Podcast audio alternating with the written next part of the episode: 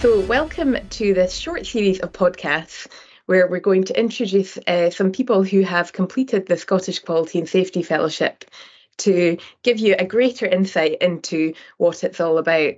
So, oh, I should probably ask how you pronounce your second name. Yeah, so it's Bon, Bon, like like Vaughan, but Bon. Yeah. Oh, that's easy. That's good.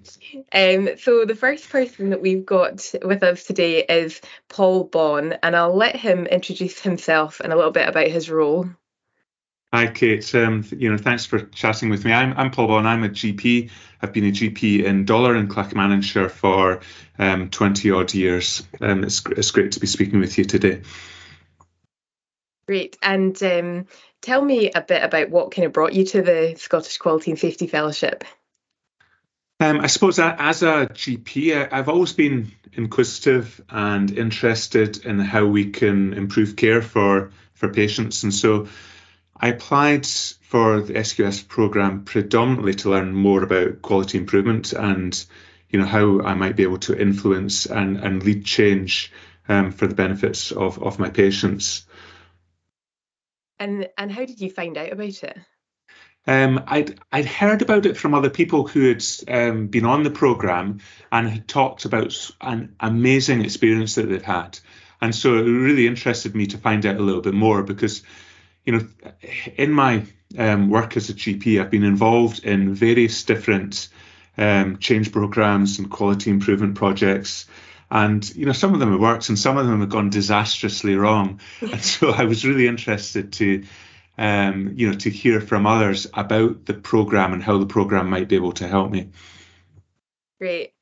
And was was there like a particular problem you were trying to solve or was there anything clinically that you thought you know i need this to to progress with there wasn't one specific problem. So, you know, the, the, the, one of the things that I enjoy about general practice is that you deal with so many um, different people, different, you know, who are living with different um, health conditions, um, different background circumstances, and so, you know, on a on a daily basis, you know, I, I'm I'm looking at ways that we can do things better, whether it be referring people up to hospital or um, our processes within the practice in terms of enabling people to get an appointment or giving them a prescription. Um, and so there was there wasn't one specific thing that I was wanting to change or improve um, that that made me want to join the program. Okay, so it was just globally global interest. And so, tell me a bit about your year. What what were the the key key things that you enjoyed about it? Um, I gained a huge amount from the program. So, you know, I, I had initially applied because I wanted to learn more about quality improvement. Um, and yes, I did learn about the model for improvement, about run charts, Pareto charts, Shewhart control charts, and various other things. But I think more importantly, I learned about the conditions um, that need to be present to enable improvements to happen. And so we spent a lot of time throughout the fellowship looking at culture, at leadership, at ways to work with and to bring colleagues alongside improvement work. I gained a huge amount of insight into my my own strengths and weaknesses. Um, we did some work looking at personality type and how that impacts on interactions with others. And there was a strong focus on on the person, which I loved. You know, on on um, you know, on, on user involvement, on engagement, and you know the importance of co-production. Um, and the other thing that I particularly enjoyed was was learning more about how things like storytelling and design can support improvement work. And um, I surprised myself by learning that even I can be a little bit creative. And um, so so it was a it was a great environment to to learn. Yeah, I, I think a lot of people um look like I've spoken to some people and encouraged them to apply for the fellowship, and some of them said, you know, oh, quality improvement's very complex, it's not my bag, or um, or or they can be a bit cynical about the kind of learning about behaviors and learning about personality types and things. And I remember when I came into that, I found it initially um, very new and very different and kind of uncomfortable. Um, but uh, what would you say to those people who maybe are worried that the um, about the complexity of things and um, how this ties in, I suppose, with their clinical work? The way that the the, the teaching is delivered through the SQSF program um, brings people along, um, you know, in, in, steps. And so I was a little bit worried about that, you know, because you know I knew a little bit about run charts before I before I joined SQSF, but I didn't know much more about.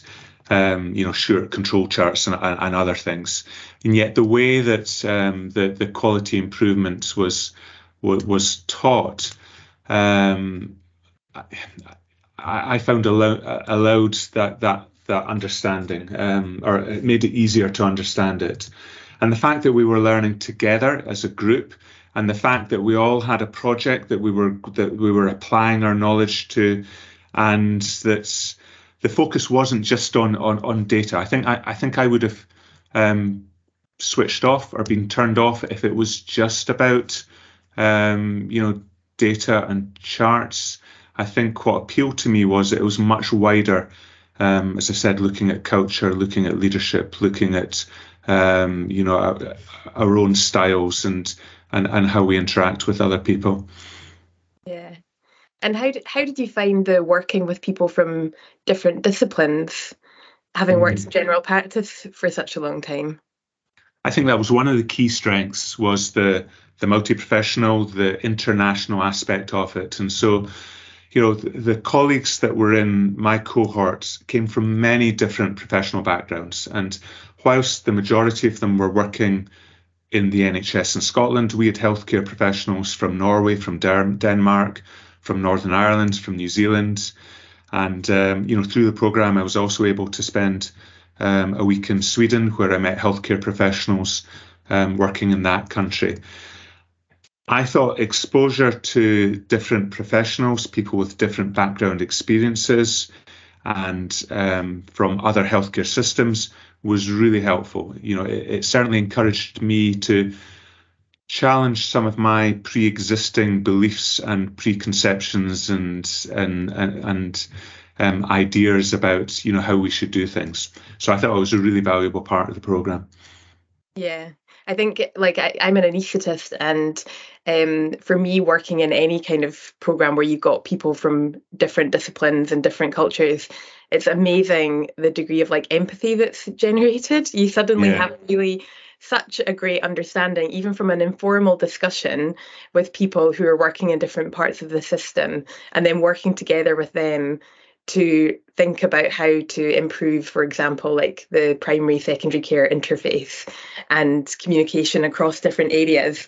Um, it, it's just something that I, have never seen happen in in clinical practice because you're so busy with um, your day to day communications and emailing people and quick phone calls and referrals, um, but you don't have that chance to actually kind of fully understand they're part of the system.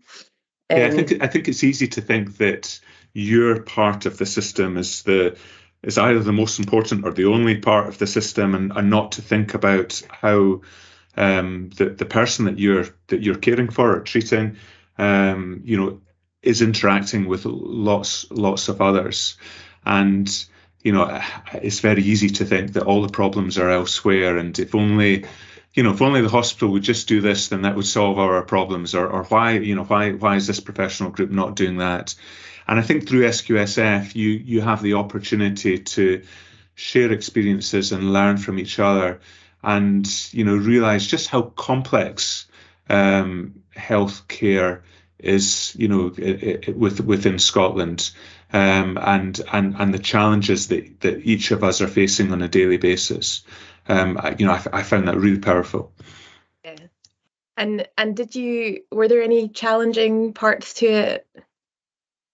So in terms of the the, the program, I suppose time was um, you know was challenging. You know, it's the, there's a commitment in time. Um, you know, both in terms of um, you know attending the um, the the workshops, but also doing the the work in between. And I think um, if you're going to go on the fellowship program, um, you need to be committed and you need to um, dedicate time throughout the year um, to to put into practice the the, the various things that, that that you learn.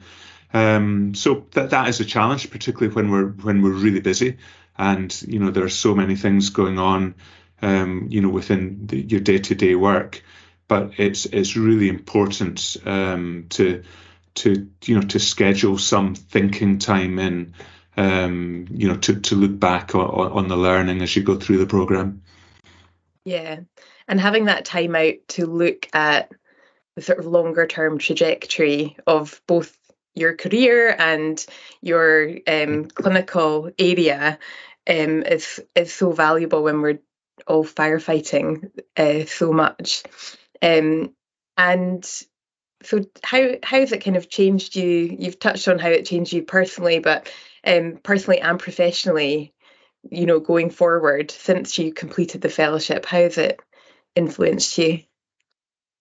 So, you know, the, the project that I, I started with within SQSF uh, involved focusing on a small group of about 20 people um, that were living with highly complex healthcare needs in our local care home that we cared for.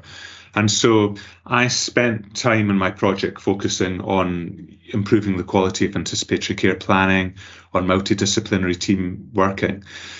Um, the COVID pandemic um, started whilst I was in the middle of SQSF, and um, at that point, my health board knew that I was, you know, that I was undertaking the program.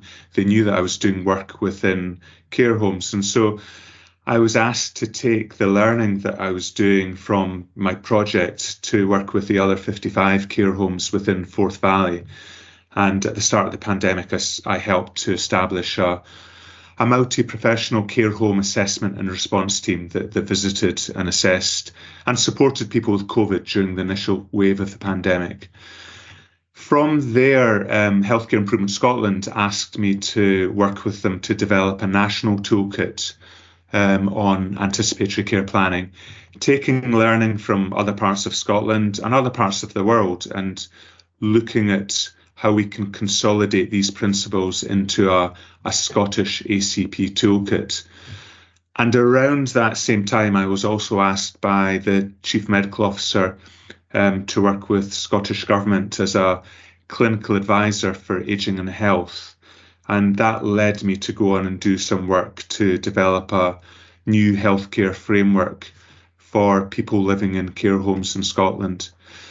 So, in the course of my time during SQSF, I, I, was fortunate to take my learning from one very small project that I was doing within care homes and then first support some regional and then national work on anticipatory care planning and on care homes. And so, um, you know, it really has um, led to, to many different opportunities. And I'm still working with Scottish Government just now.